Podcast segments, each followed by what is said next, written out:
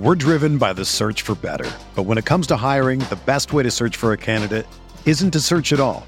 Don't search match with Indeed. Indeed is your matching and hiring platform with over 350 million global monthly visitors, according to Indeed data, and a matching engine that helps you find quality candidates fast.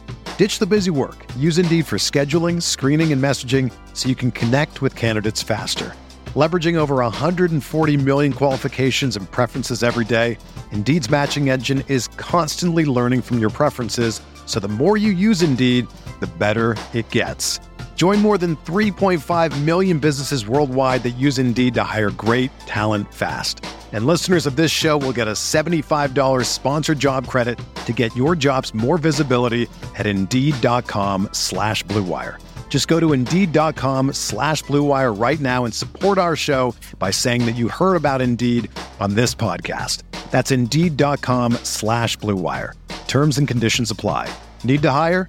You need Indeed. Hey everyone, we're pumped to be able to share an exclusive trailer with you after the show. From Blue Wire Studios comes Golden Goal Stories of Soccer Legends. Narrated by fellow Blue Wire host Brandon Kelly. Each Monday, two new episodes will take a look into some of soccer's biggest stars and the moments that define their careers. From Holland, Zlatan, Messi, Rapinoe, and many more each. Episodes will focus in on the historical plays and personalities that make the sport great. So stay tuned after the episode and listen to Golden Goal Stories of Soccer Legends wherever you get your podcasts. Now hit the music. Listen up. All you ever asked for is an opportunity. You got it today. Where else would you rather be than right here, right now? The Rock Pile Report with Buffalo Bills season ticket holder Drew Gear. Be aggressive. You have literally nothing to lose. You're a borderline football team. If I don't keep laughing about this stuff, my teeth are going to turn around and devour my brain. The Bills make me wanna.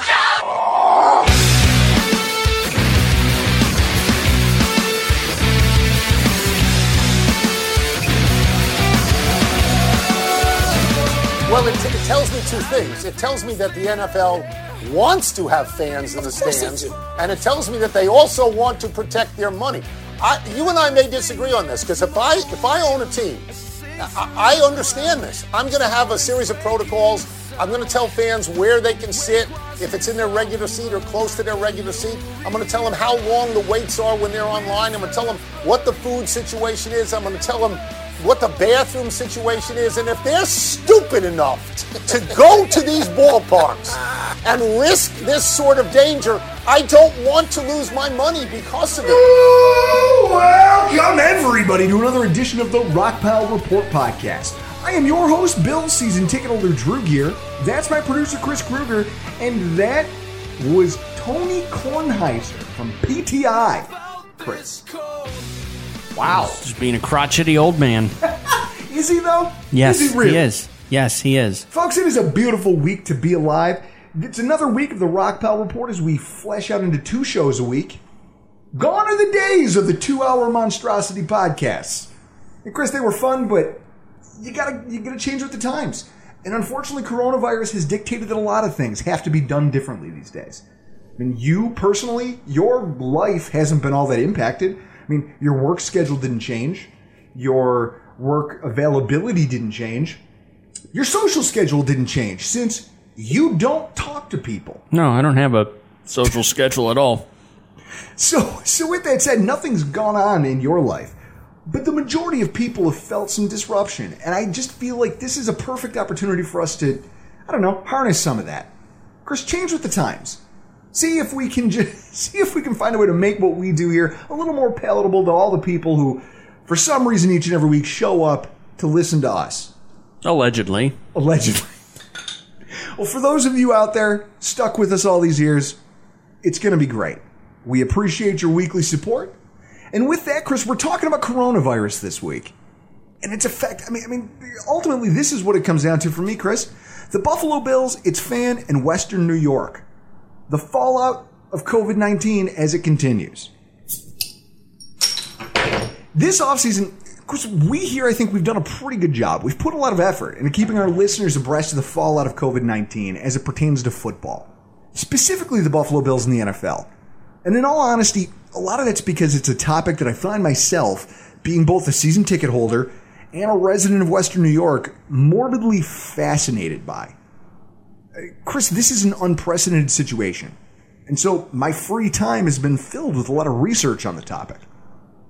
How do you do you ever just sit and wonder about these things and then like because every time we get together and talk about this, I feel like you're nonplussed by all of it. No, I mean I don't think Are you not genuinely genuinely curious? not really. I mean I think the state should be open up as a whole. I mean, Of course you do. yeah. And, and listen, I, I mean, I get it. Like what Chris just said here. Some of the things we talk about in this show, they may come across to some of the people listening as unimportant, maybe downright offensive. I mean, there's people out there, Chris, who just snort laughed at the fact that they- may take offense to this. But we've not only lost social media followers, which I'm no stranger to, given the way Chris has to sometimes take my phone away during uh, during Bills games. Yep, I had to do that.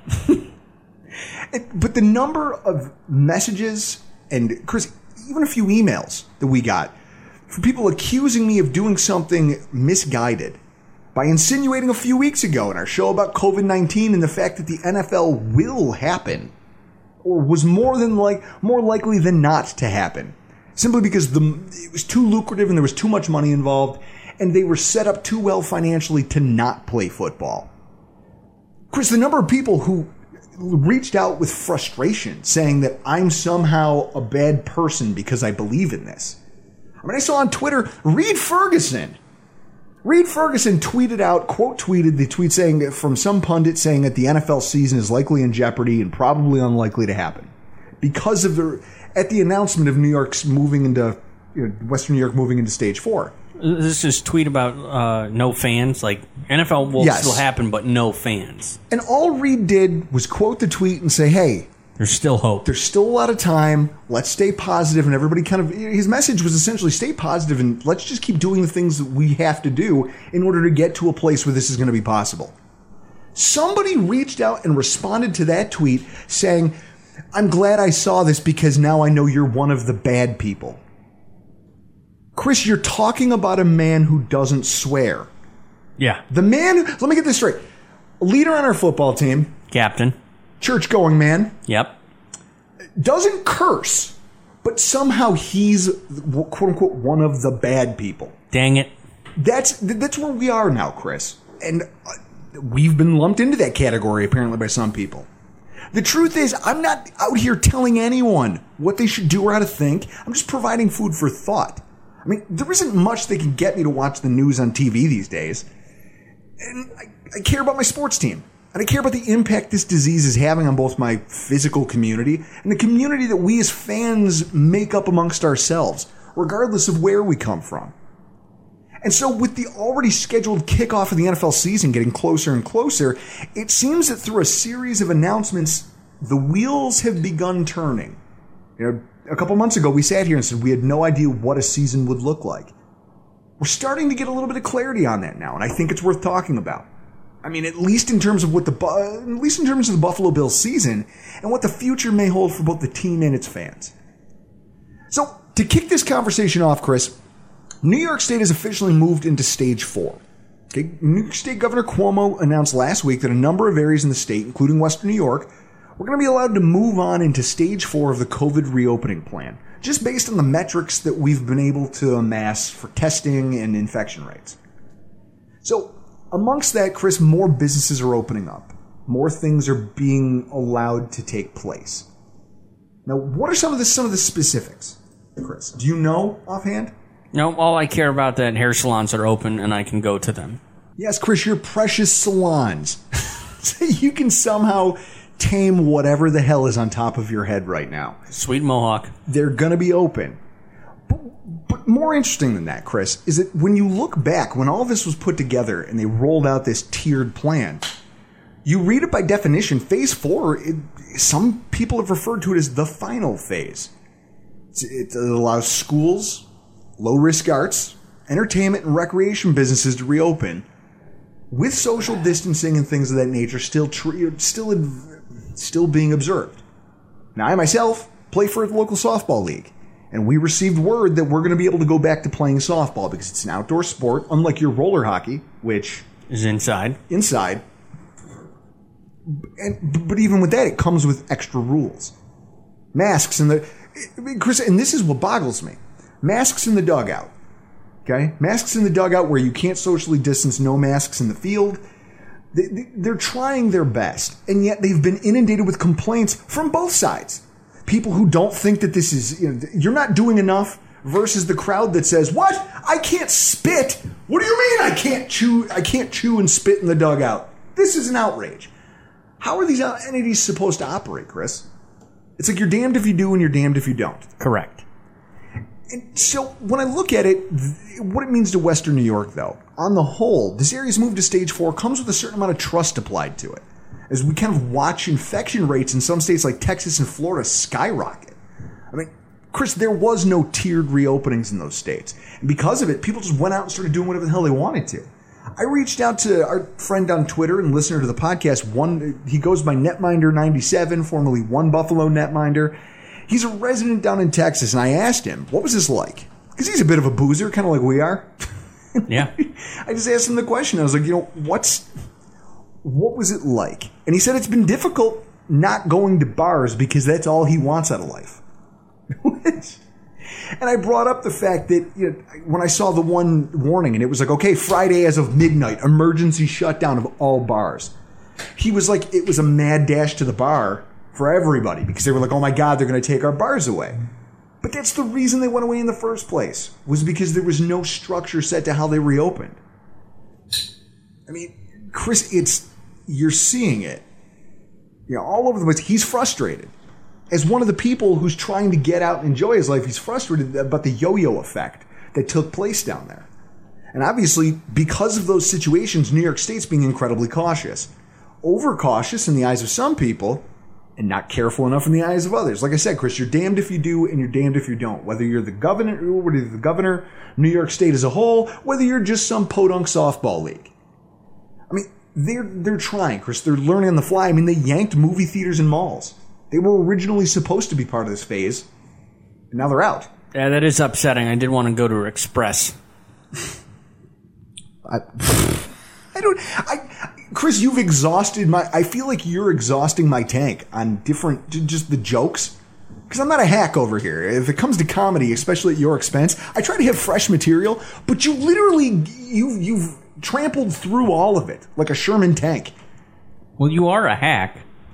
You don't even talk into the microphone. It's been how many years, Chris? Five. We figured out I'm never going to do it. No. But with that said, you take a look at it. Colleges got given the green light. They were told that the situation was fluid and that any spike in testing would mean they'd have to close. Meanwhile, elementary and high schools still aren't slated for a full reopening, and everybody's kind of keeping an eye on what else is going on around the country. I just got a letter from my employer, stock letter that they have to send out to everybody, that essentially lets you know that now there's being, you know how like foreign countries have the U.S. on kind of a, almost like they've declared it's a no-fly zone. Yeah. New York State has now mandated that other states are quickly becoming no fly zones in the sense that if you travel there, you have to notify your employer. Yeah. You have to notify your employer so they can keep tabs on you and just say, hey, now we know that you're a person that we have to look at as a. pot- It, there's only so much of this you can plan for, Chris. Yeah. But they're, they're doing what they think is best. And amongst all of this, Chris, well, obviously there are bigger fish in the world to fry. The question keeps being asked what does it mean for sports?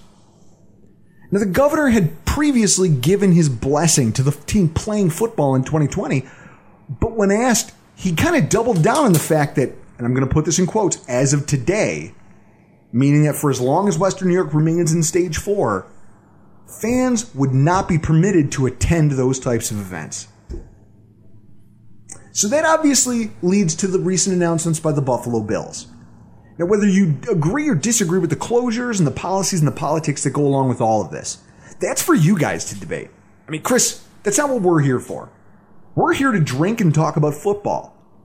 And it wasn't long after the governor made that announcement that the Bills team started making a few announcements of their own, which I found really interesting. First of all, team, I think that was the headline that broke first, was the team offered to refund tickets over the course of the 2020 season to any Canadian fans who couldn't cross the border into the U.S. at, the time of the game because of COVID 19. That, that seems like an appropriate measure, right? How are Yeah. you going to sell tickets to somebody in another country if they can't even come? Yeah. That seems legit to refund Okay. the Canadian fans. But they then became one of the first teams in the NFL to give season ticket holders a pass, essentially, on this year's commitment to purchasing them, while still retaining their rights in the future. Now that's that's something to me, Chris, because previously, leading up to this, they had extended the payment dates. The Buffalo Bills organization had said, "Look, Chris, uh, the payment for our season tickets. Yeah. I still owe you another 150. Of course you do. Yeah. God, I'll I'll let you keep it if you just shave your head and promise to get just get rid of this thing. No. It's worth I'm- that much to me to never have to see this again. I would rather give you $150. So our the money for our season tickets was originally due back in the spring, and then around April, they you know, our ticket rep called me and said, "You don't have to pay. Right now, you don't have to make a payment. You make the first payment, get on the plan. That way, it doesn't go into default, and then wait for further instructions. Essentially, because he was like, you can you know they, they they have a tiered payment option. You can push it out as far as I think." originally it was four payments because you had to be paid in full by the time the season kicked off. So if you paid in April, May, June, July, or what was it? I think it was May, June, July, August. As long as you were paid for by the time football started getting pit played, you could watch, you could attend football that season, and they'd let you parse it out like that. This year they said, "Hey, guess what? We're going to open up a six month program." And then a 10 month program was floated. I saw that as one of the drop down options. And then my rep called me and just said, Look, I don't know when payments are going to be due, so you don't have to make them if you don't want to. Now, this is back in probably, this is before June. May? This April? is probably mid May when I got that phone call. Chris, I still went on and bought our tickets. I mean, that's the, the there was never a thing in my mind that I wasn't going to do. But also, I understand from their standpoint, they're reacting not just to the coronavirus stuff, but also to the unemployed. Chris, how many people do you think right now have had their finances disrupted by this? A lot. What's the country at? 40 million unemployed? Was that where it peaked? I, I believe so. And I mean, those numbers are changing every single week. Yeah. But ultimately, a lot of it has to do with the fact that while they're also trying to be sensitive to the coronavirus and the way that's kind of dictating policy, it's also trying to show sensitivity to the people, Chris, who may not. You may have had your season tickets for seven years, and now because of this thing, it's wholly out of your control. You've made a commitment to buying them, but you don't have the finances to do so. So it was also kind of their way of placating the individuals who have been displaced by this. I I find it interesting that now they're literally allowing you to punt to next season. And Chris, do you think I made the right choice by by buying them when I did, even after being told by a rep that? Because ultimately, what it comes down to is if we don't attend, we just get a credit. I worked all the logistics out with them. It just comes back to us in the form of a credit towards whatever else we need to pay for in the future. Yeah, which would be season tickets for next year. So it's a no it's a no lose situation. Other Yeah. than I guess if you wanted to break down the semantics of it, it's essentially an interest free loan we've just given the Pegulas. Which, if anybody else is paying attention out there, some people would, especially Sabres fans, would probably argue they need it right now. I mean, Chris, let's call a spade a spade. They just sold the ownership slash operation rights to the Tim Hortons at Harbor Center to an outside company. You couldn't run a Tim Hortons Wait, the Tim Hortons at Harbor Center closed? No, they sold the ownership rights to, to another company. Oh my god. COVID, COVID, unemployment, Chris, things are changing rapidly. It, when you hear these announcements made by the team and you see the actions they're taking to try to placate fans as far as, hey, don't go anywhere, even if it's not until next year, we're going to let you guys hang around, it certainly seems like they're hedging their bets on not being able to have fans, right? Yeah, that's why they close off what the first six to eight rows for to put ads. That's already been decided. First six to eight rows, no fans. We're going to sell ads to try to make up the lost revenue. Can we buy a space in the end zone with our logo? Can we buy the space? How much are they going for? I don't know, Chris, but you know what? As the host of this podcast, I'd be happy to look into it for you. I'll make some calls. Yeah, make some calls. I'd like to know if we can put a, a Rock Pile Report logo on a couple of seats in the end zone. Maybe by the tunnel. I don't know why, but I'm I- I'm reminded of the Bob's Burgers episode where he's all excited about how he bought a sign, an ad at the ballpark, and they go down to see it, and it's literally written on an eight by eleven sheet of paper that's hanging from the mesh at the back of the ballpark, and they need binoculars to see it. I feel like that's what would happen to us, Chris. No, we'd have to buy one on the tunnel end. That's where you get like the most camera views. You know, players coming out for intros, going in for halftime. Oh, look, hey, there's the Rock Pile Report logo. Listen, Chris, I know, I know, we just signed a partnership with Blue Wire, and I, I you're, maybe it's giving you delusions of grandeur over here. You're not going to be able to pay for it with your good looks. They can, we can put their logo in like a, like a footnote below ours. I think it's a good idea. We got to look into that. Look I think into it's a, it. I think it's a good idea. Christ, with looks like yours, we could probably buy half, half, half of a chicken finger sub, no sauce, no Sounds- sauce. Sounds like a deal to me. Now, I have a theory about this, Chris. I think it's in, I think it's planning. You know, people have talked about, oh no, it's goodwill towards the fans. They want to keep the fans engaged. I mean, you have to, Chris.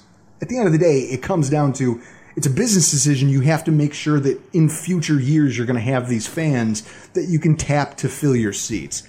I also think, though, that the seeming generosity of these announcements and the fact that they're willing to do all of these things for previous year's season ticket holders, I think this is preemptive in terms of them trying to figure out how much heavy lifting they'd have to do in order to get people in the seats.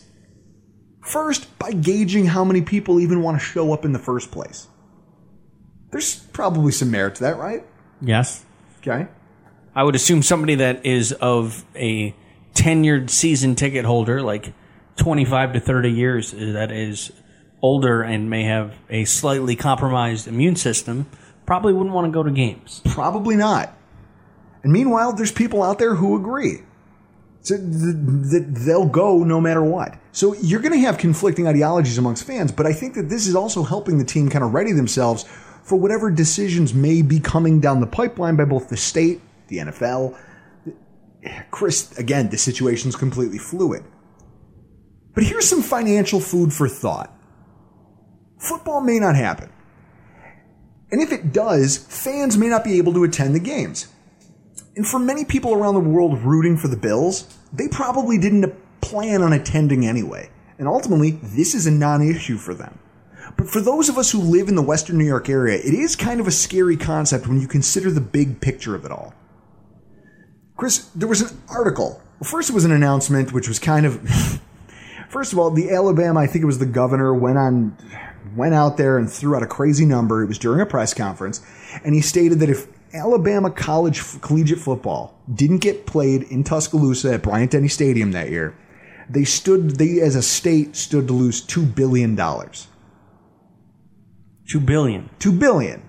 And of course, the sticker shock set the internet on fire. It went viral. Darren Rovell and people like that were tweeting about it for days. He then had to come out, and according to AL.com, which is their essentially their version of NewYorkUpstate.com, they kind of printed something of a retraction on his behalf and said, look, he he's copped to the fact that he misspoke. He may have seen a comma in a place where it didn't belong.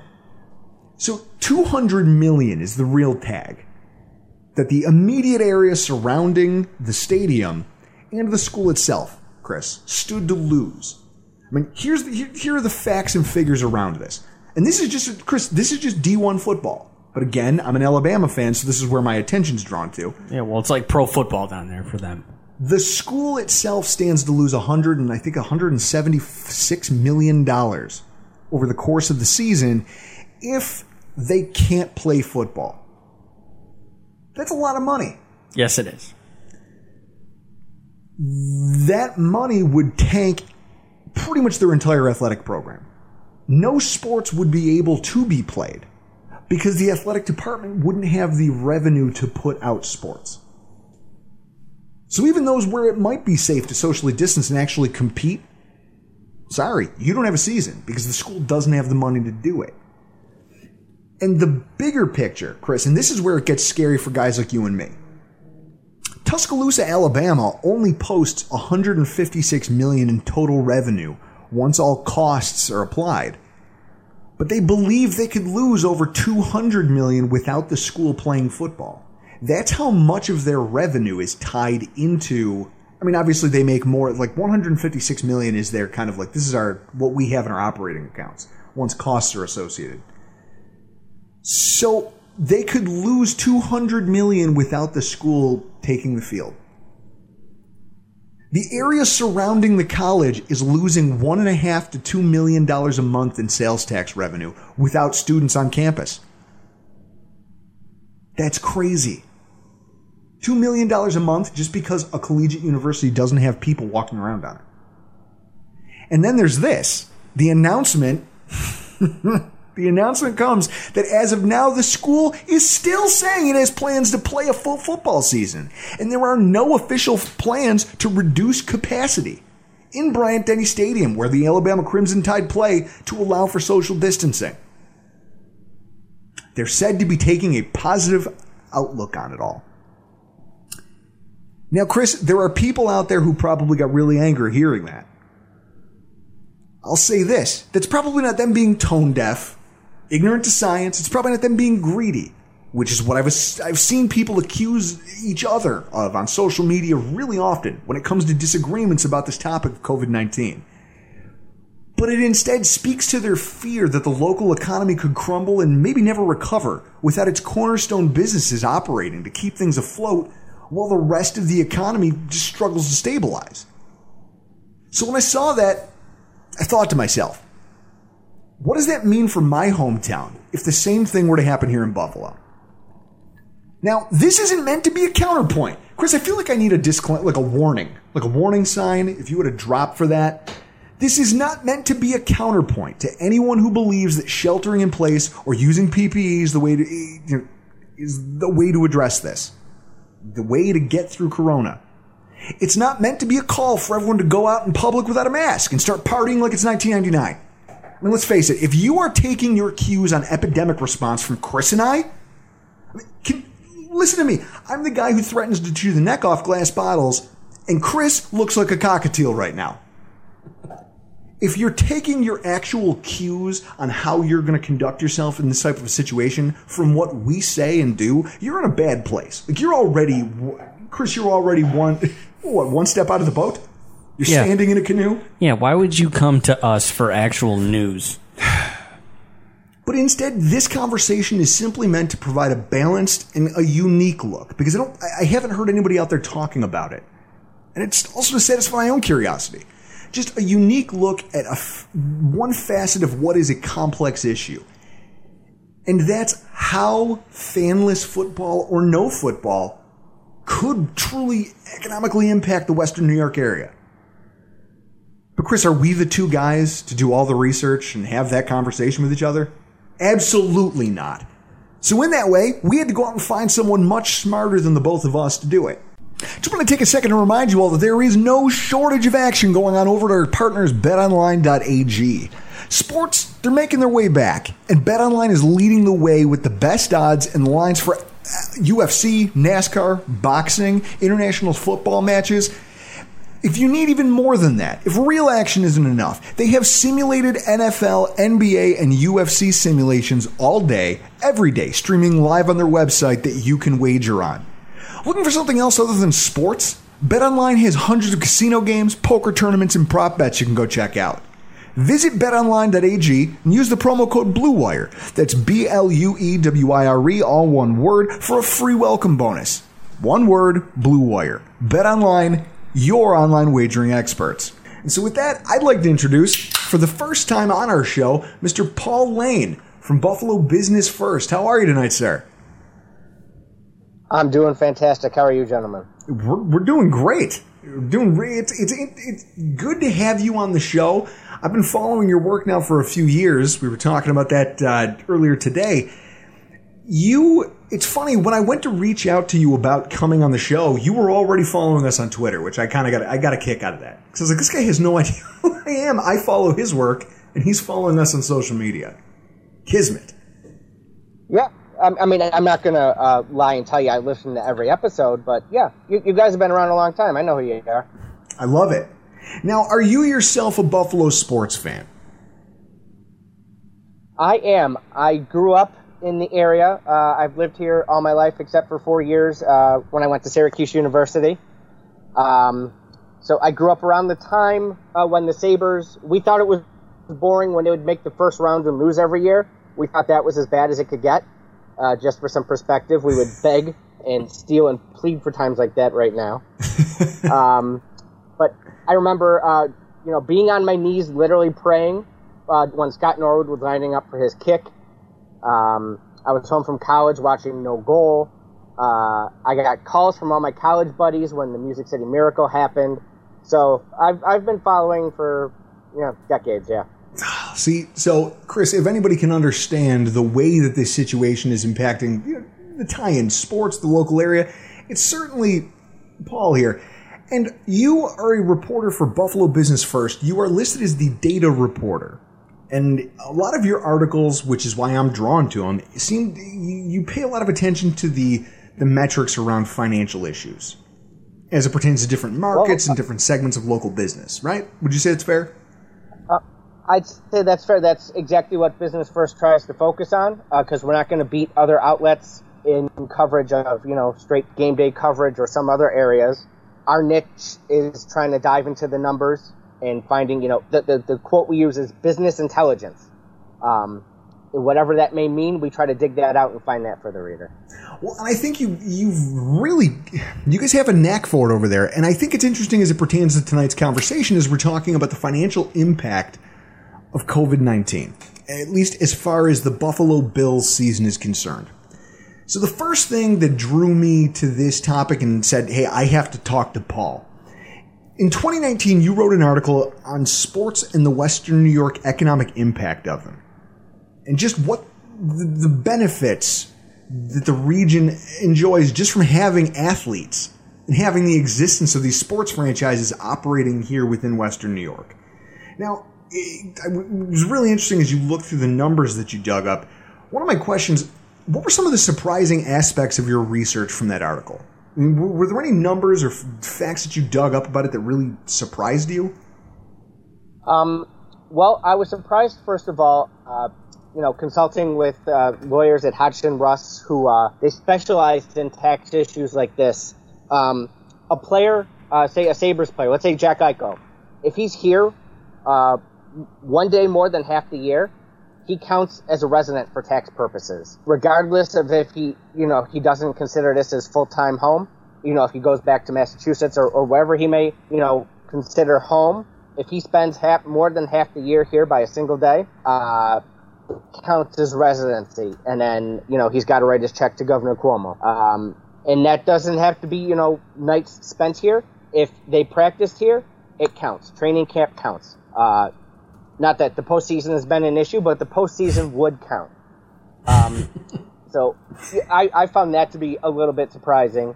Um, and also, I mean, you, you you know, of course, we realize that these guys make more money in a year than most of us will see in our lifetime. Um, but to see, you know, the average tax contribution, the total tax contribution, I mean, having these teams here, you know, by the very rough math I did, uh, it, it equated to about $27 million in taxes that they're paying between, uh, you know, they're paying property taxes uh, on the houses that are way above average. And even for average houses, they're high around here. Um, you know, they have to eat they have to do some form of entertainment. Uh, you know, they're not training constantly, so sales tax, every little thing you don't think about. You know, they got to go buy something from Home Depot. That's more more tax revenue coming in. So, you know, just putting the numbers on that, you don't think about them. You know, the the, the human elements of, you know, living in an area and working, but you know, digging into that number, it was higher than I would have thought. Well, and that was one of the things when, when I'm reading your article and you say here that just the Buffalo Bills players being in the area on an annual basis for tax calculation purposes account for $17.7 million in taxable revenue. That's insane. That in and of itself, I mean, there's businesses that can't put that out on an annual basis, and that's just for people living here. So that's not even to say fans attending the games, and that's not that, that has nothing to do with the money that actually gets spent at the stadium. And I, I, guess that's the incredible thing about this, Chris. Now, you being a layman who doesn't understand anything about business or finances or what anything that we're talking about, the amount of money, like if I told you that small, you could probably wrap up a dozen small businesses in the area with the amount of money that gets put into Western New York's coffers just by athletes residing in the area. Is that surprising to you? Slightly. Okay. So, but but it also kind of paints a picture of they play a big part of what goes on here in Western New York in terms of money. Yeah, and then uh, you also think about like charity events, like that Micah Hyde softball tournament. Mm-hmm. How much money does that bring in? Well, and that's it. There's, it's hard to Paul's point. It's hard to put a true price tag or a true figure on the economic benefit of having this organization here, but you can start to try. And what you find out though as you go through it long enough is just the players themselves being here, not even fans in the seats. It's more than a lot of small businesses combined here in the region as far as what they put into the state. Now, when you take a look at the COVID financial impact so far in Western New York throughout this crisis, it's gone. I mean, Chris, it's no secret that it's disrupted the global economy. So it would be silly to think that the region that hosts the Buffalo Bills here in Western New York would be immune we, the team has kind of endured its own set of financial struggles, which I, I, and the region is enduring some financial struggles, which you on almost a week to week basis are digging into over at Buffalo Business First. Over the course of the last few months, you've had a number of articles about the kind of outlining different sectors of the region, the you know, different business segments and how they're doing, the overall health of them, and kind of giving a scope as far as how many people these companies employ. Now, most of Western New York's revenue comes from sales tax. I took that from the uh, uh, county controller's fiscal reporting from 2019. Sales tax is the largest driver of economics here in Western New York. And so far, Western New York this summer has lost the following tax generating events, Chris. Theme parks have closed. Concerts in both the city and the outlying regions in Darien Lake, Artpark, and the arena I mean, I had tickets to a Tool concert, which to me was a bucket list kind of a thing back in early May. And I had to beat the bum's rush in order to get floor seats. I'm sure there's hundreds of people listening out there right now who live in this area who have a similar experience. Paul, when you look at this, how important do you think, or at least how big of an impact do you think these closures and these postponements and the just outright disappearance of events here have made as far as that sales tax revenue is concerned? Oh, I mean, uh, you know, putting a number on it again is, is kind of a, a, useless task to try and do, but it's huge. You know, you mentioned concerts. Um, how many of these shows, like uh, the two shows at, at, New Era Field that got canceled this summer, how many Canadians would have come in and, and brought potentially tens to hundreds of thousands of dollars, you know, overnight hotels? They're buying three beers at $20 a pop. Uh, you know, that's all money that's out the window. Uh, Darien Lake, you know, drawing people from, from Rochester and perhaps Syracuse, Central New York. That's money that's that's not coming in. Uh, you know, and for an area starving for for people and for for, for you know any revenue stream, you know, that is a, a massive hit. Um, Tourism you know, in the Niagara Falls area. Tourism in the Niagara Falls area, Chris, hit a 15 year low. 15 year low, and that's because that's and that's only because the report I was looking at chose to make it a 15 year window. This might be an all time low for tourism in an area that's usually, Chris, over the summer, Niagara Falls, that area attracts a ton of attention around the country. I'll have to go up there and uh, take a visit if there's going to be less people around there. Chris, Chris is the type of person, Paul, who socially distances. Uh-huh. He was doing social distancing before it was cool. That's just the type well, of human being he is. I mean, look at his hair. Come on. That's not the type of guy who draws a crowd. But so, Um, well, I could I could tell you a quick aside. I live in Niagara Falls actually, and one of my favorite summer pastimes is to uh, go to the park and look for the license plates from all 50 states, and you can usually find all the Canadian provinces too. Um, so yeah, you're right. None of those people are here. Uh, I mean, that's tens to hundreds of millions of dollars just down the waterfall, so to speak. So now, based on your research, because I've seen you cover everything from, I mean, you were doing architect. One of the cool things that Paul does over there is he puts out lists, and he'll write an article about, he'll write an article about a given sector of business, and then he'll there'll be an accompanying list of here's the companies that make up this sector, here's who they employ, here's their annual revenue. You compile all this data, which again, I'm not much for fluff. I like numbers. I like data analysis. I that's that's what gets my blood pressure rising. So with that said, based on your research, would you say how would you say some of the area's largest employers are doing financially throughout the course of this? Well, um, I mean, the largest employers, you know, that the healthcare, uh, it's been well reported, you know, places like Catholic Health and Kaleida, people are, furloughs are ongoing. Um, manufacturing, you know, is down as it is. It's still a big player here. Uh, and there's all kinds of reports, you know, furloughs. Uh, Bob Confer over at Confer Plastics, he lost a major client because he wasn't able to produce the, the, the product for them uh, due to having to, to shut down. Um, education is is uh, another big one. Um, they won't be direct as directly impacted initially because you know contracts cover even if they have to do the work online. You know they're still getting paid, but down the road, as you know, some of these tax issues we talked about, you know, it's going to start to impact areas like that too. Uh, you know, I I do uh, dabble in higher education too. Uh, some of the smaller colleges, you know, enrollment is expected to take a huge hit. Harvard, for example, today just announced they're going all online, and who's paying fifty grand to take a computer course? So, um, you know, some of the smaller colleges, if they're forced to continue down that path, it, I mean, it could be the end of them within a year or two. Well, and that's and I, and that's the thing when you're talking about big colleges versus small colleges. You're talking about Harvard. Harvard is still going to stick around. The institution of Harvard won't close if it has to go to online classes for a year. But these some of these smaller schools might not survive a giant lapse in enrollment.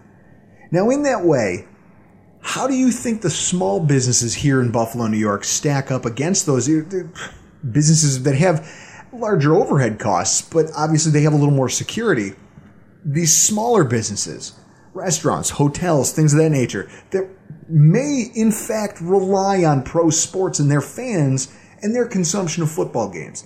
What's the forecast for businesses like that? Um, bleak, bleak. I mean, even if the Bills play, they're, they're likely not going to have fans or very limited fans this year. So, you know, everyone from, from the bars nearby, uh, the people who, who make their mortgage payment letting people park in their yard for $20 a pop, um, you know, all kinds of uh, merchandise vendors and, and manufacturers we have in region, region you know, AdPro, uh, they crank out some of the merchandise. Um, you know, if there's no games, there's there's not nearly as much demand for for a lot of these things, and um, even the you know brewing, uh, the the breweries in the area, uh, you know, fewer tailgates, fewer parties, fewer sales. You know, is is are they going to make it to 2021? Um, you know, even printers, you know, they, they print those programs, uh, 80,000 programs every game. All those sales 10 times a year, including preseason, are out the window. So, you know, a lot of things you might not think about, but they're in for a rough second half of 2020. And that's been one of the hardest parts here. And that's kind of what I want to expand on here as we kind of move along in this conversation. You've spent a ton of time over there at Buffalo Business First keeping tabs on the state of these types of businesses. And you've spent time covering some of the average sports fans most commonly interacted with industries. So when I take a look at this, now we started this conversation before we brought you in talking about the losses that the University of Alabama was talking about. How you know, the governor goes on record and says, hey, $200 million to the surrounding area around the college if the games don't take place. He's calling it just a loss and talking about the devastating impact that's going to have on their ability to put on public program, public assistance, and what, what that's going to do to them over the long term. So, knowing what we know about that, I think it's interesting to try to prognosticate as to what the impact of it could be for the Western New York area if the Bills do suffer a similar fate, and how some of these smaller businesses, which make up a big part of the fan game day experience, might fare. To your point, you recently had a list of the printers and you were talking about the printing industry. They take a monster hit, and that's something very few fans ever stop to think about. That is actually one of the detriments to, I shouldn't say detriments, but there's a printing company somewhere here in Buffalo, maybe a few of them, that rely on that revenue. I mean, here's what I'm looking at. First and foremost, O'Neill's, the bar across the street from New Era Field, where I, in front of my wife, my parents, because Chris, my parents will support me in anything, no matter how stupid it is, and probably about 30 of our diehard podcast fans. WGR 550's Nate Geary and Maniac from Trainwreck Sports. They all came out to support me taking on the Vontae Davis Reaper Wing Challenge. I'd like to say that I won. I'd like to say I came out on top of that one. I have the shirt to prove it. Great bar, Chris. It's been an institution in that neighborhood. Their owner recently went on record saying that if there were no fans allowed at games and they lost foot traffic, parking, and game day sales, that alone would constitute a 26% loss of annual revenue for them. When you combine that with the losses that they've already sustained over the summer, between not being able to open, losing their summer concerts, losing volleyball leagues, any kind of events they wanted to throw there, they could genuinely be in jeopardy of closing their doors. Through no fault of their own, just because, listen, businesses outside of ours made decisions. Doesn't doesn't that seem scary if you're a business owner here in Western New York? Yeah, I mean, that's it's prime area for a bar right next to the the stadium.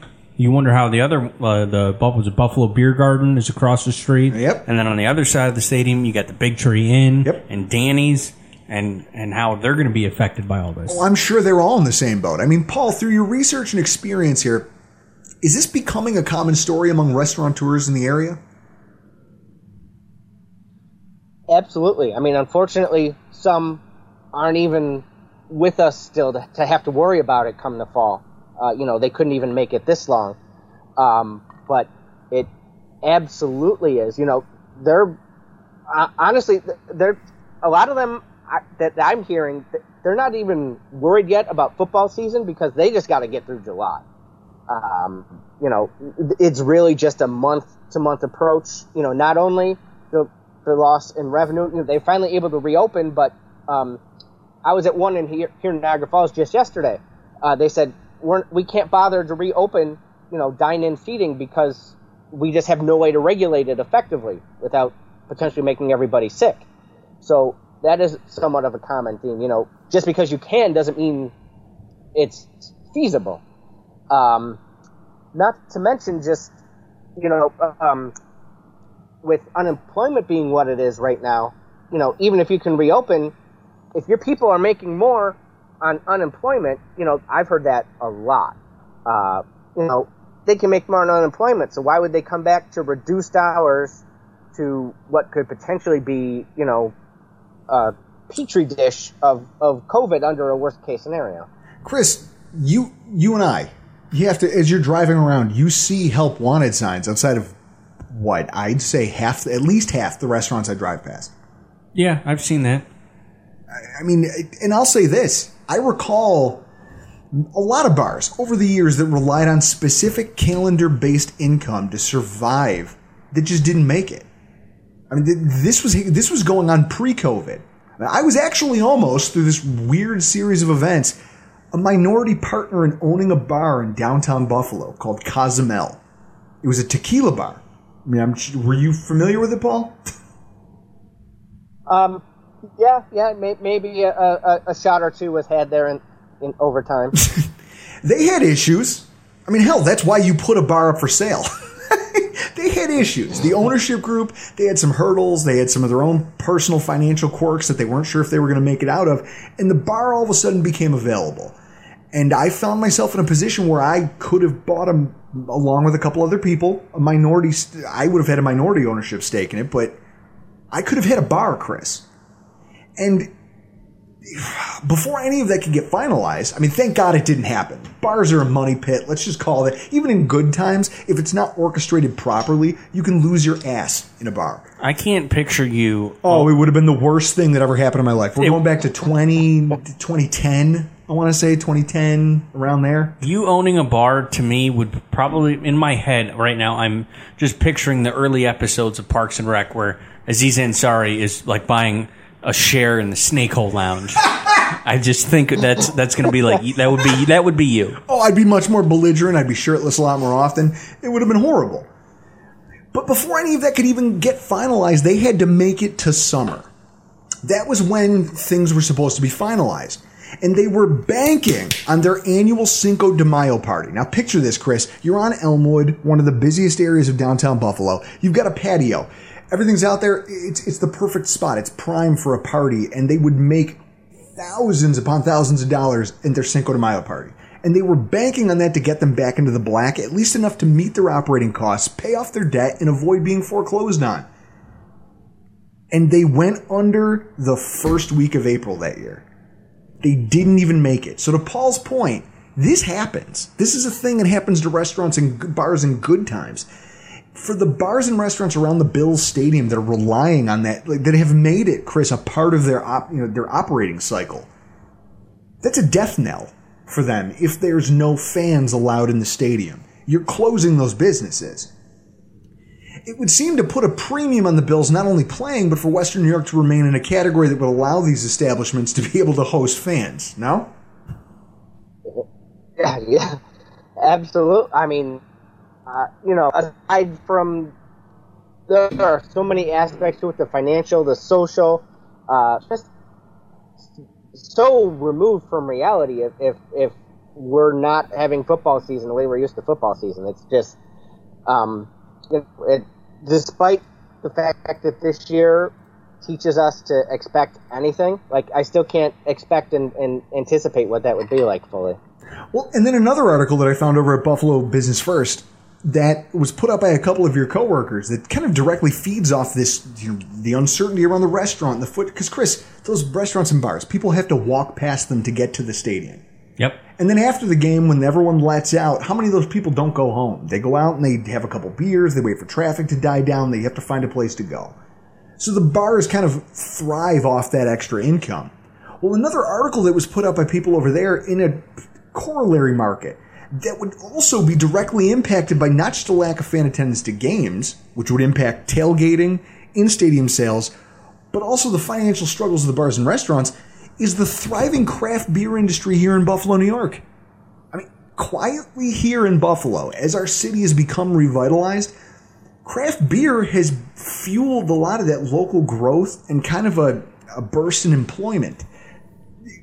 Just in terms of revenue, revenue generation, creating new jobs. Chris, over the last 10 years, how many new breweries have popped up? Just There's that you a- can call off the top of your head. Well, there's a lot because you know I used to work in manufacturing uh, devices to test CO2 in your alcohol. So we had a ton of uh, customers around Buffalo. Your Hamburg, Big Ditch, 42 North, Resurgence. So, Chris, you might actually be a, a perfect person to ask this. So, your old employer, your Yeah. old employer made equipment specifically to support the craft beer industry.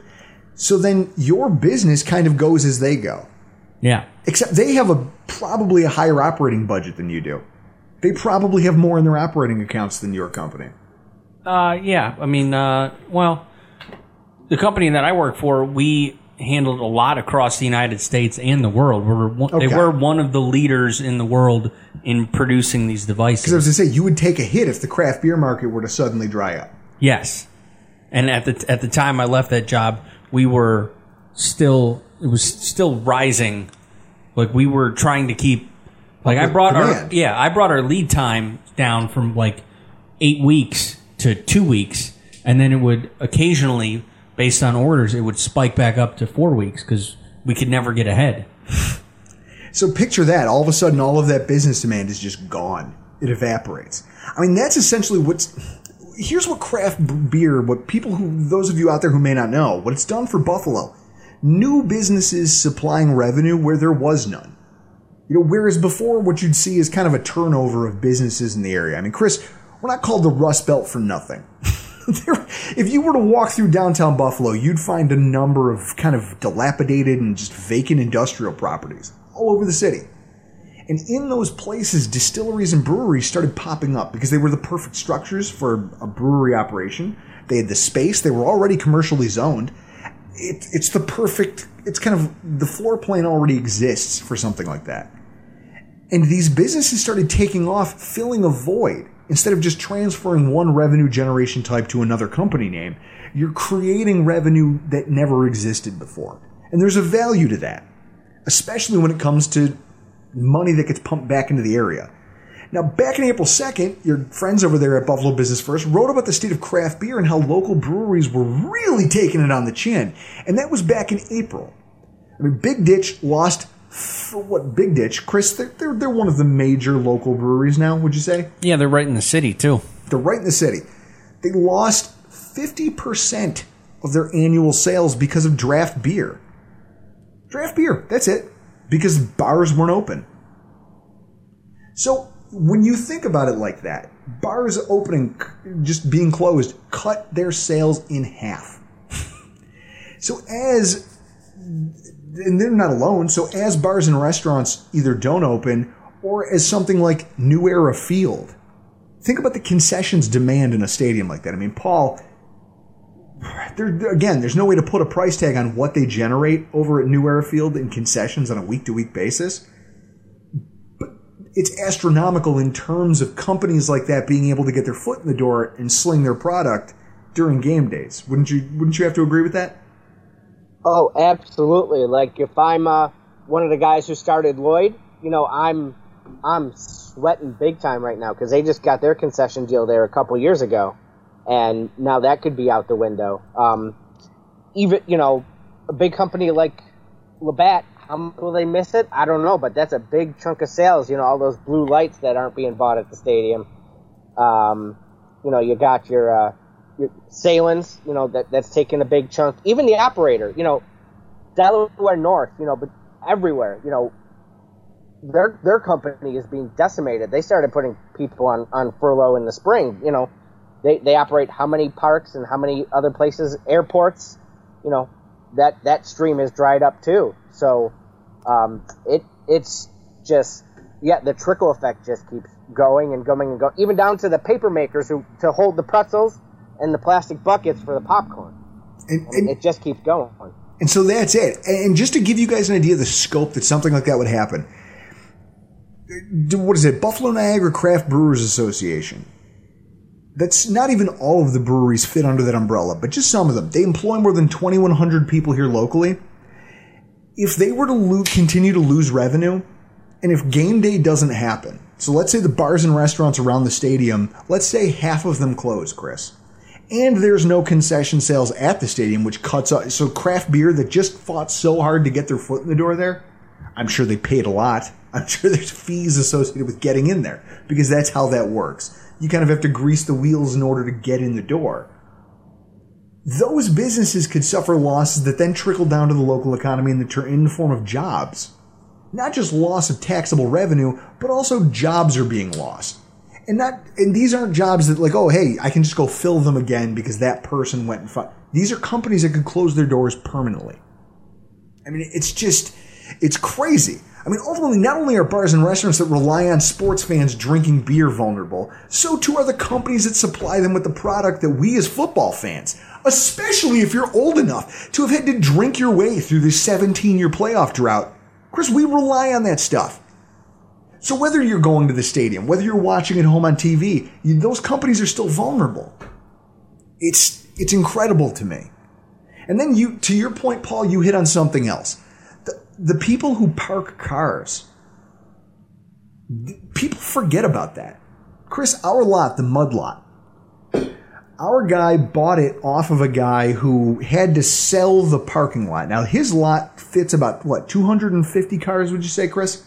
200 to 250 to 300 on a sunny home opening day. When it gets to November, December, and we get like a snowstorm and that center part, you can't park in that center part. Oh, center you part. can't park there. Yeah, if, if you roll It's up, it's called the mud lot. yeah, if you roll up in a Saturn, you're gonna get stuck. I can't. We can't tell you, folks, the number of people Chris and I have had to push out of these parking lots, both Yeah. before and after Bills games. But so, with that said, there's definitely an impact to those people as well. And you know, here's one of the things. So, the owner of Hammer's Lot, probably the most famous of all of the Buffalo Bills parking lots. It's where Pinto Ron sets up shop every Sunday. He recently spoke to the Buffalo News about all the gray area that still exists around tailgating because his property is commercially zoned, commercially registered, unlike most of the houses that people just. you know, Chris, you have the people who park cars in the front lawn. yeah, Do you know how much how much less red tape there is involved than what the owner of that lot has to go through? yeah, because there's no house there; it's just a lot. So the, his thing was nobody's sure what this is going to look like, but he just knows it's going to cost him his shirt in terms of lost revenue. And he was saying I, his quote: "Economically, it's going to sting." But he said that's a soft way of saying it. It is what it is. You just have to make the best out of the situation. And he was on a did a radio interview with WBEN recently, and he said he's he's like I wonder can I apply for small business loans? He's like I I don't know. I don't know what to do because I don't know if I qualify. I don't know if I meet any of the standards because I don't technically have employees. I just own a lot and people park there. And he's already losing out to your point. You want to talk about canceled concerts. The Rolling Stones concert that got postponed. Yeah, In fact, I think they just outrightly canceled it, didn't they? maybe uh, Rolling Stone, and I think Billy Joel's coming too. Yeah. So he's lost out on those future revenues simply because the events didn't take place. He still has to pay for that. He still has to pay his taxes, for his permits, he still has to pay for his insurances. He still owes all of these things. And it's slowly bleeding him out. And there's a number of people, even Chris, our mudlot. I've had conversations with the guy who owns the mud lot, And you know what he tells me? Because I asked him, I go, why do you employ this group of people? Chris, he's probably one of the smartest when it comes to parking for tailgates. He has a crew Yep. that drives around all afternoon in like a Honda Odyssey, like an SUV, and they just drive, like not an SUV. They, they drive around in this little like go kart, but bigger. It's not a Gator, but it's close. But it's It's like got a golf cart. but it's got a roll cage. Yeah. it's a got golf a, cart It's aggressive. Yeah, it, it's a golf cart with a roll cage. So it's like a Honda Odyssey, but with a roll cage. So they go out there and they drive around the lot, making sure nobody's drinking underage, that there's no un- out of control fires. They don't have to do this. They're employed by him. And in talking to him about it, he said, Do you know how many millions of dollars of insurance I have that I have to pay for? Because this is my home. He's like, yeah, this is part of my property, but it's also where I live. So if someone breaks their leg on my property and sues me, I have to know that I can cover that Yeah. there are people who are losing their shirts because they can't drop those expenses, but they're they're looking at potentially losing out on all of that income of being able to park. To Chris's point, 250 cars on a good day at what forty dollars a pop. Yeah. 40 bucks a car. I mean, Paul, there's a lot going on here in these kind of ancillary businesses and things that people don't think about that I think paint a bigger picture of how not having football here would ex- it would have an extremely adverse impact in the Western New York region. Do you agree with that? Oh, absolutely. Um, you know, you mentioned uh, you know the numbers out of Alabama, Tuscaloosa. If if the college season, the SEC doesn't happen, I'm not sure it would be that drastic. Only because Tuscaloosa, it's it's a one horse town. You know, Alabama, the Crimson Tide are all they have down there. And while Buffalo's not huge, there is another level of diversification. Uh, just like when you invest, you diversify your assets, you take less of a hit. There's a diverse diversification of economy here. The hit will be less than something like that, or some of those other SEC towns, you know, those ACC towns, the, the Big 12. Um, but, you know, yeah, for a place where we're already, you know, dreading what the next budgets are going to look like. You know, you've heard the warnings for, from Mark Poloncarz, from from the governor, from the mayor. Um, yeah, not having that revenue stream when we were hoping this would have been a two month thing. I mean that that you know we're we're talking years to recover.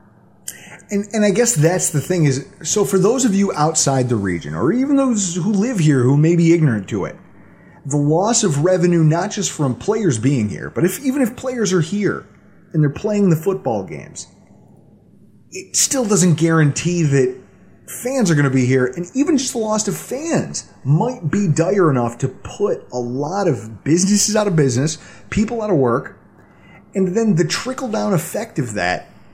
How much how, how important are these all these taxable revenues to public services and things that the county offers public assistance different public programs public schools things of that nature? I mean paul with your expertise how big of a trickle down effect are we potentially looking at here just from sports alone? Well um, i mean certain things do have a bit more protection like uh, food stamps you know the snap program uh, depending on the vernacular you want to use. You know there are federal protections for that. There are some federal protections for, for Medicaid and things of that nature. Um, but, you know, we're talking about things like CPS are funded at the county level. You know, um, you mentioned police, you know, that's funded at the local and, and the county level. Uh, you know, say what you want about the police, about current circumstances. Life would be a lot different if the force was down 50%, um, and not in a good way. Uh, which is something that, that could happen because you you know you can only put off expenses so long. Sooner or later, you got the, the scalpel out and you got to start cutting. Um, there are housing programs in a lot of communities. Uh, you know, try to build up first-time homeowners to build up a tax uh, window uh, entries that receive money or local support. Uh, they aren't going to uh, have any money no, I know. I know um, plenty of people who only have a home because of first-time homebuyer programs. Because they were they found a bank that participated in these first-time homebuyer programs that were backed by the local government that essentially said, "Look, if I save my money for five years, I'll finally be able to have the money for the down payment on a house." And that's the only reason that they own a home. So losing something like that would again, I, I, guess what I'm trying to get at here, in summary, for everyone listening here, because you've heard me drone on about numbers and this isn't Buffalo Bills football related. Uh, Chris, I can already see the negative comments coming. It's hilarious to me. Get me a beer out of the fridge. I gotta. Drink. Hand me a beer. You know what? To you people out there who would say this, here's what you have to understand the ripple effect of these decisions that are coming when it surrounds the Buffalo Bills are going to be huge, not just in the science behind infection rates and things like this, but also as it pertains to the financial health of the region. There's no perfect answers. That's it. I mean, on one hand, the medical evidence says the safest thing in the world is to continue sheltering in place and avoiding large gatherings. And on the other hand, the mounting toll that this aversion to those sorts of things is taking on the economies around the country, it's palpable. And here in Buffalo, it threatens not just the fabric of the quote unquote game day experience, Chris, for fans, fans of sports, people who enjoy, but jobs and livelihoods of those in the community and the Western New York community to fund its schools and its public programs. There is no perfect answer for any of this, Chris. And it's going to be incredibly interesting to see how the money dictates how policy is shaped and how this stuff happens. And there's a reason Kim Pegula has a seat at the table down in Albany. It's because the decision makers at the highest level in this state have realized that the Buffalo Bills are an integral part of the revenue situation here in New York. So you have to believe that if Albany recognizes that the Bills are valuable, they have to be almost 10 times as valuable here to just the local economy. It's a scary situation, but it's something we're all going to listen. We're all going to go through it together. It's a long road, and I just appreciate that we have journalists like Paul to help us stay abreast of everything that's going on around us. Now, Paul, where can people find your work, and do you have anything upcoming that you'd like to plug? Well, um, we are online uh, at bizjournals.com backslash buffalo, uh, B-I-Z journals.com backslash buffalo. Uh, I am on Twitter um, at BFLOBIZ Data, Buffalo Biz Data, abbreviated. Um, and upcoming, um, we we have been working on a, a, a, continuing series, you know, following small businesses. Uh, for example, you know, I followed uh, Anderson's Custard for a while. We followed Colvin Cleaners.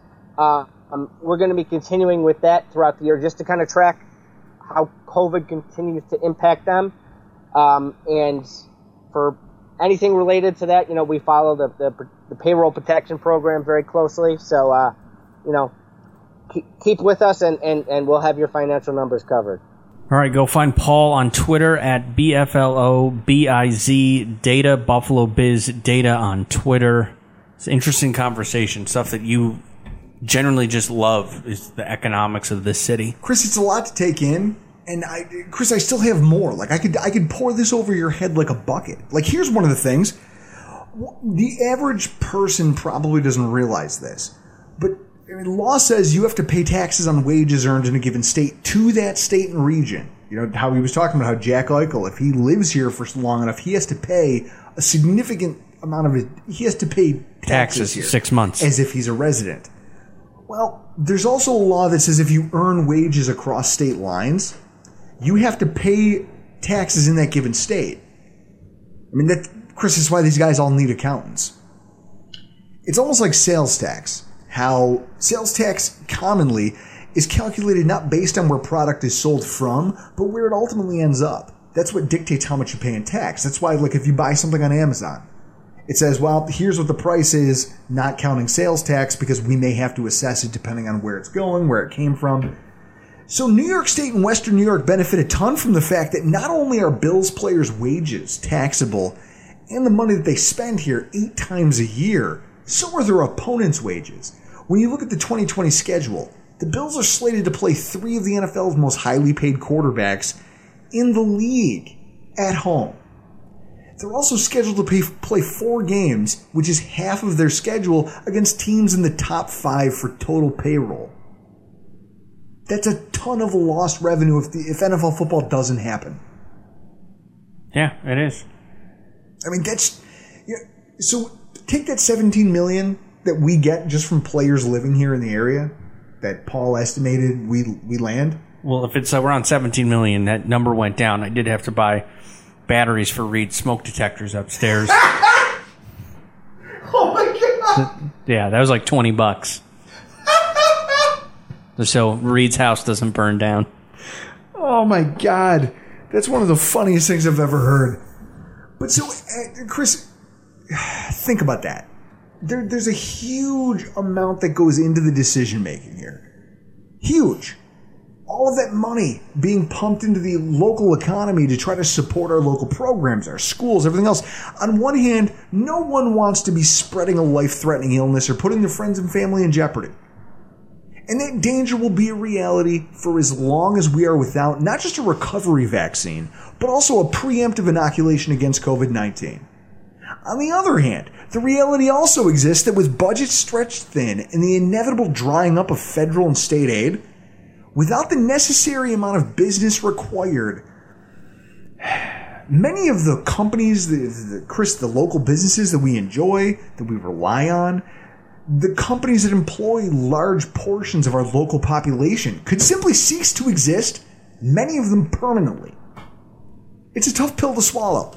And it makes the job that we as people, Chris, we as people, you and me, never mind our elected officials, have to do when trying to make a decision on how to move forward with things.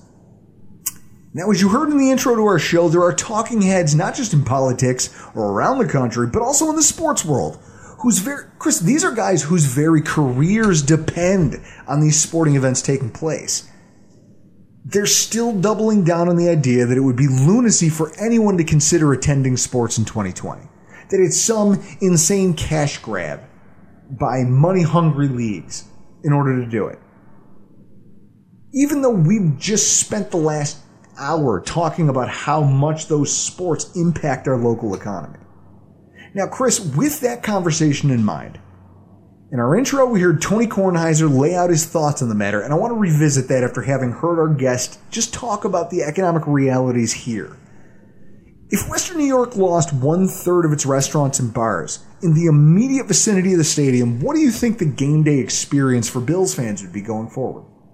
I think it'd be a little a little weird if like you got O'Neill's, the beer garden, uh, Danny's, and Big Tree. Man, Big Tree closed. Holy hell, that's a staple. It's a staple. So what if in 2021 we all, hey, we're back, we're here, we're ready to go to Bills games. Except O'Neill's is gone. O'Neill's is gone, Beer Garden's gone. Oh, by the way, a third of the houses on the tract here who kind of relied on this income from parking cars to pay their mortgages, yeah, they're foreclosed.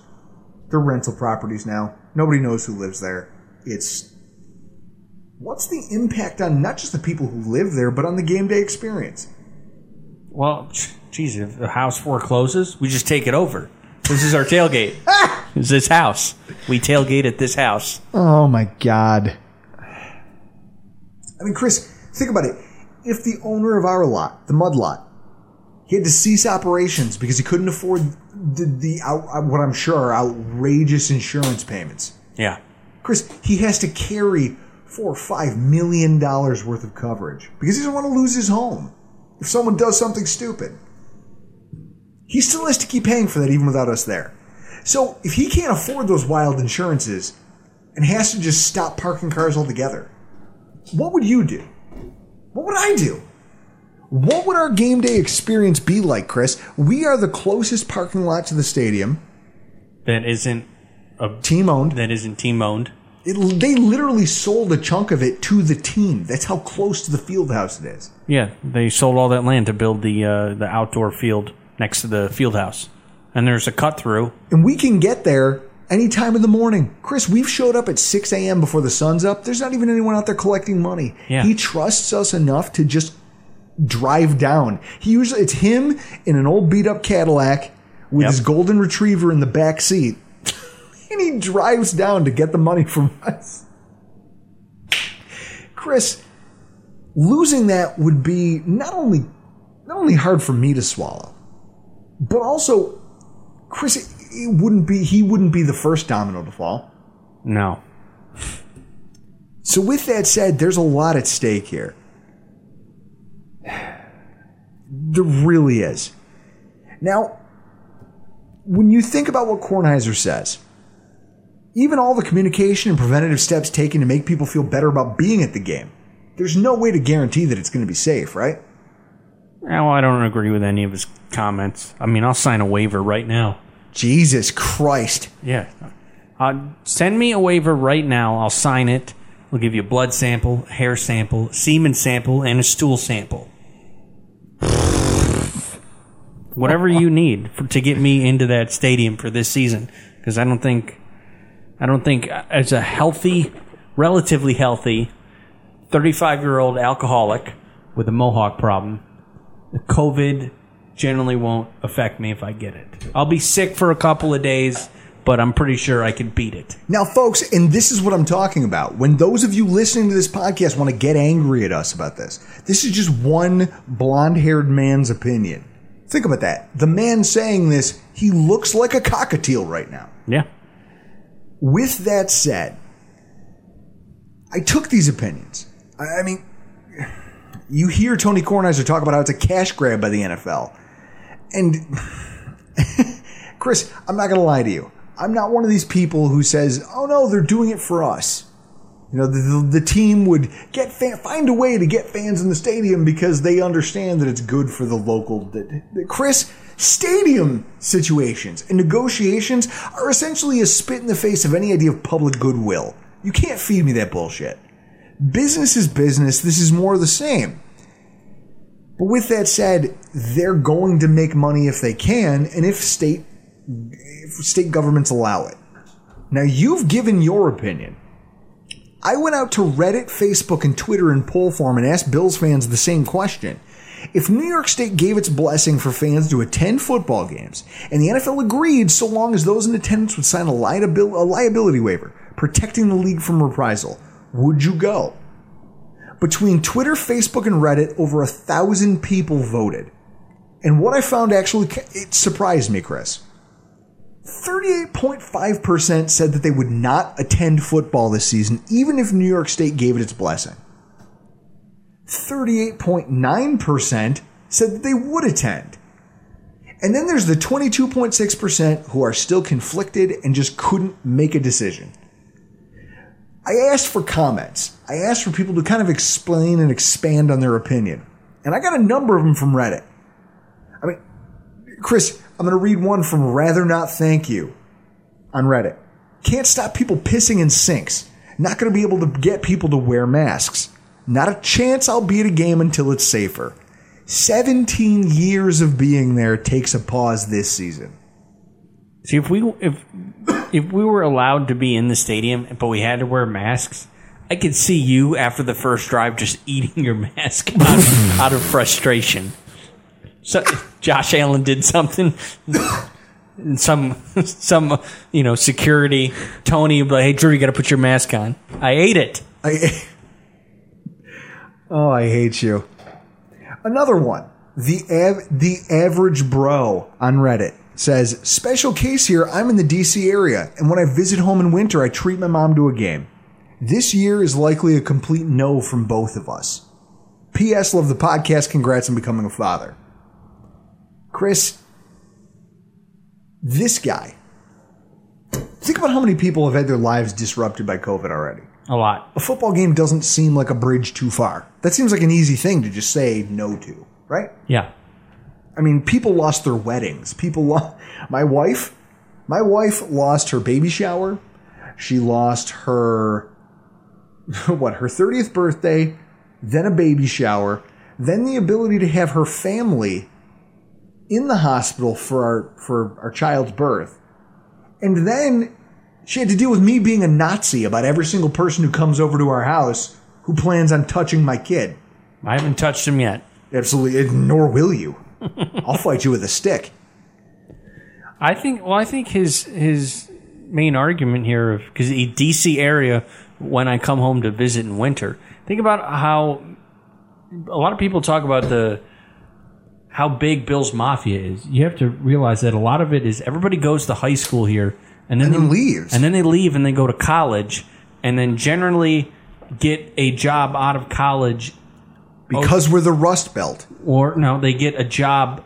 Like a lot of people might go to like go down south to like Auburn or Alabama, and then they might migrate over to Atlanta, the nearest big city, and get a job. And then when it's time to, you know, maybe you're dating somebody, start a family, then you'll move back up to Buffalo. My cousin's done that, where you move you move back. So in that early 20s window where you're in college, out of college for your first job, and you come back home to visit, whether it's Thanksgiving or Christmas, a lot of times you'll just you'll end up going to that Bills game because that's the one game you can make all year. That's fair. Another one from a Reddit user whose name I liked is Sentient Ooze. he said, No, I won't. Fluid transmission and being in such close quarters could easily spread sickness. I don't want the state of things to get worse. I want it to get better as quickly as possible so that we can all go to games, concerts, and whatever we want without having to worry about getting sick. Don't want to risk anyone else's health or livelihood, and if we shut down again, who knows how the economy would handle it. That's a fair point, Chris. We just spent over a half hour talking to someone who works in analyzing that kind of data about how bad things are now. And we're just starting to climb out of it. If we were to double down, it would be catastrophic. There again, though, you have other people. Dogbone J says, as of now, I'm playing it safe, but if by chance I get the COVID antibodies before then, I'd be in that hoe. I'm not going to censor these folks. These are real people's opinions. Another one says, I don't know how to answer this poll, but I live in Montana. Try to go to one road game a year, which I won't do this year. But if there's a home playoff game that has fans, I'll be in Buffalo. See, Chris, he's probably a person who falls on the fence. Yep. On the fence. Aneurysm says, if they're allowing fans, I'm going. I have PPE if required, and I'm willing to sign a waiver. Chris, he seems firmly in your camp. Yeah. I'll sign a waiver. Coronavirus, the cases are going up, but deaths keep going down, and the average age of people of people having this, I think, is like 35. Another disclaimer no one should be taking their scientific cues from Chris, the man who thinks it's okay to walk around. Chris, you wear untucked shirts, like untucked, T U C K T, Untuck it. untuck it, whatever it is. You wear those with Sperry's, And much like Kliff Kingsbury during the draft, you're busting out of them. Your dad bod is unstoppable. I know. Your judgment is suspect, and therefore, Delicious. I don't take any of these things. I don't take any of your opinions here seriously. I think the f- Chris, one of the most drastic comments we received was from Bills Mafia bruh, who said, "I would sign any document on earth and literally go homeless to stay away from my family to go to one game this year." My kind of dude. What an idiot! My kind of dude. I'm dude. talking about you, not him. oh. So, Chris, I already know where you stand on this. Me personally, it's hard. I have to say I'm in that conflicted group because, Chris, you know me. Chris, you know me to be the guy. There's a reason I have our season tickets now. Yeah. There's a reason I've been the, the I'm the owner of our tailgate equipment. That I'm the guy who's driving the train to get to the field as early as possible. That I'm dr- trying to make the tailgate experience. Chris, every year I'm coming to you with new equipment I'm buying and new things that I'm investing in and new things that I want to do to try to make the game day experience that much better. That's how much I love what it is we get to do and our fandom of the Buffalo Bills and the fact that we get to attend these games. And that was fine when I was the only person I had to think about. Now I've got somebody whose entire life depends on me. And everybody talks about, oh, you get soft once you have a kid. And I constantly balked at that idea. I can sit here in front of you right now and, and tell you, Chris, I don't know what I would do. I paid for the season tickets. I'd still, I'd still go. I'd, or I'd pack the truck. If I wasn't ready to go, I'd still allow you guys to have the type of Sunday you want to have. Yeah, we're. I would go to a game, and if you're still on the fence, I'm not breaking tradition. I'm getting at your house at 6 a.m. I'm breaking into your house. I'm getting your truck keys, and I'm driving your truck to the stadium. I'd leave them in the mailbox for you. And I'm taking also my car keys, so you can't drive my Mazda. Yeah, because that's a thing I want to do. Yeah. I want to stop driving a pickup truck so I can cram myself into a Mazda 3. Yeah, my Mazda 3 is amazing. Ultimately, Chris, I don't know what I would do. I'm part of that conflicted group, and I'm pretty sure most of Bills Mafia agrees with me on this, even though they came out as the minority party in the group. Chris, the people who say no unequivocally probably have a reason. Yeah, they might have a compromised immune system, or, Or they just feel very strongly about this. yeah, The people who say yes are probably in your camp, who for some reason you keep treating this lightly. I'm not going to say you're right, not saying you're wrong, but you and I have an agreement here, a gentleman's agreement. If you get me sick, or God help you, my wife's sick, she gets to watch me beat you up. We've talked about this. We've shook hands on it. you're the only one that will get your wife sick. I mean, you do, she does let you breathe on her, so that's all on you. But with that said, knowing what I have at stake at home, I can't with any. I am one of the most diehard football fans you'll come across. Chris, I threw a one man tailgate in the snowstorm during that Colts game in 2017. That's impressive. By myself at 7 a.m., I endured a blizzard in order to tailgate. And I'm standing here telling you I don't know what I would do. Chris, it's going to be a long road. And as we've illustrated here tonight, there's a lot more than simple science that our leaders have to take into account when it comes into their decision making and how they allow businesses like the NFL and the Buffalo Bills to proceed and what they're going to do to try to in, in, keep us safe from ourselves. All we can do is remain hopeful, be as safe as we can reasonably be, and hope that there's some clarity on the situation, both from a governmental and a scientific standpoint, as we get closer to the kickoff of what could truly be a historic season by the Buffalo Bills. And with that, Chris, we got to get the hell out of here. This Thursday, our next podcast will be dropping.